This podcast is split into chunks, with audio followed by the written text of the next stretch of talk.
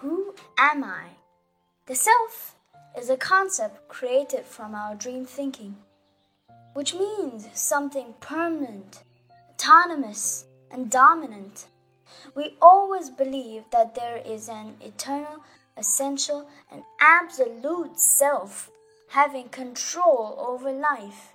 But Dharma teaches us in reality, non self is the truth. Non self does not mean the absence of self, but rather the non existence of a permanent one. The human body, emotions, thoughts, behaviors, and mind are constantly changing. Hence, there is no such self independent of any kind of cause or condition existing on its own. Nothing is excluded from forever changing. Everything is a result of causes and conditions coming together, having no own being or dominance.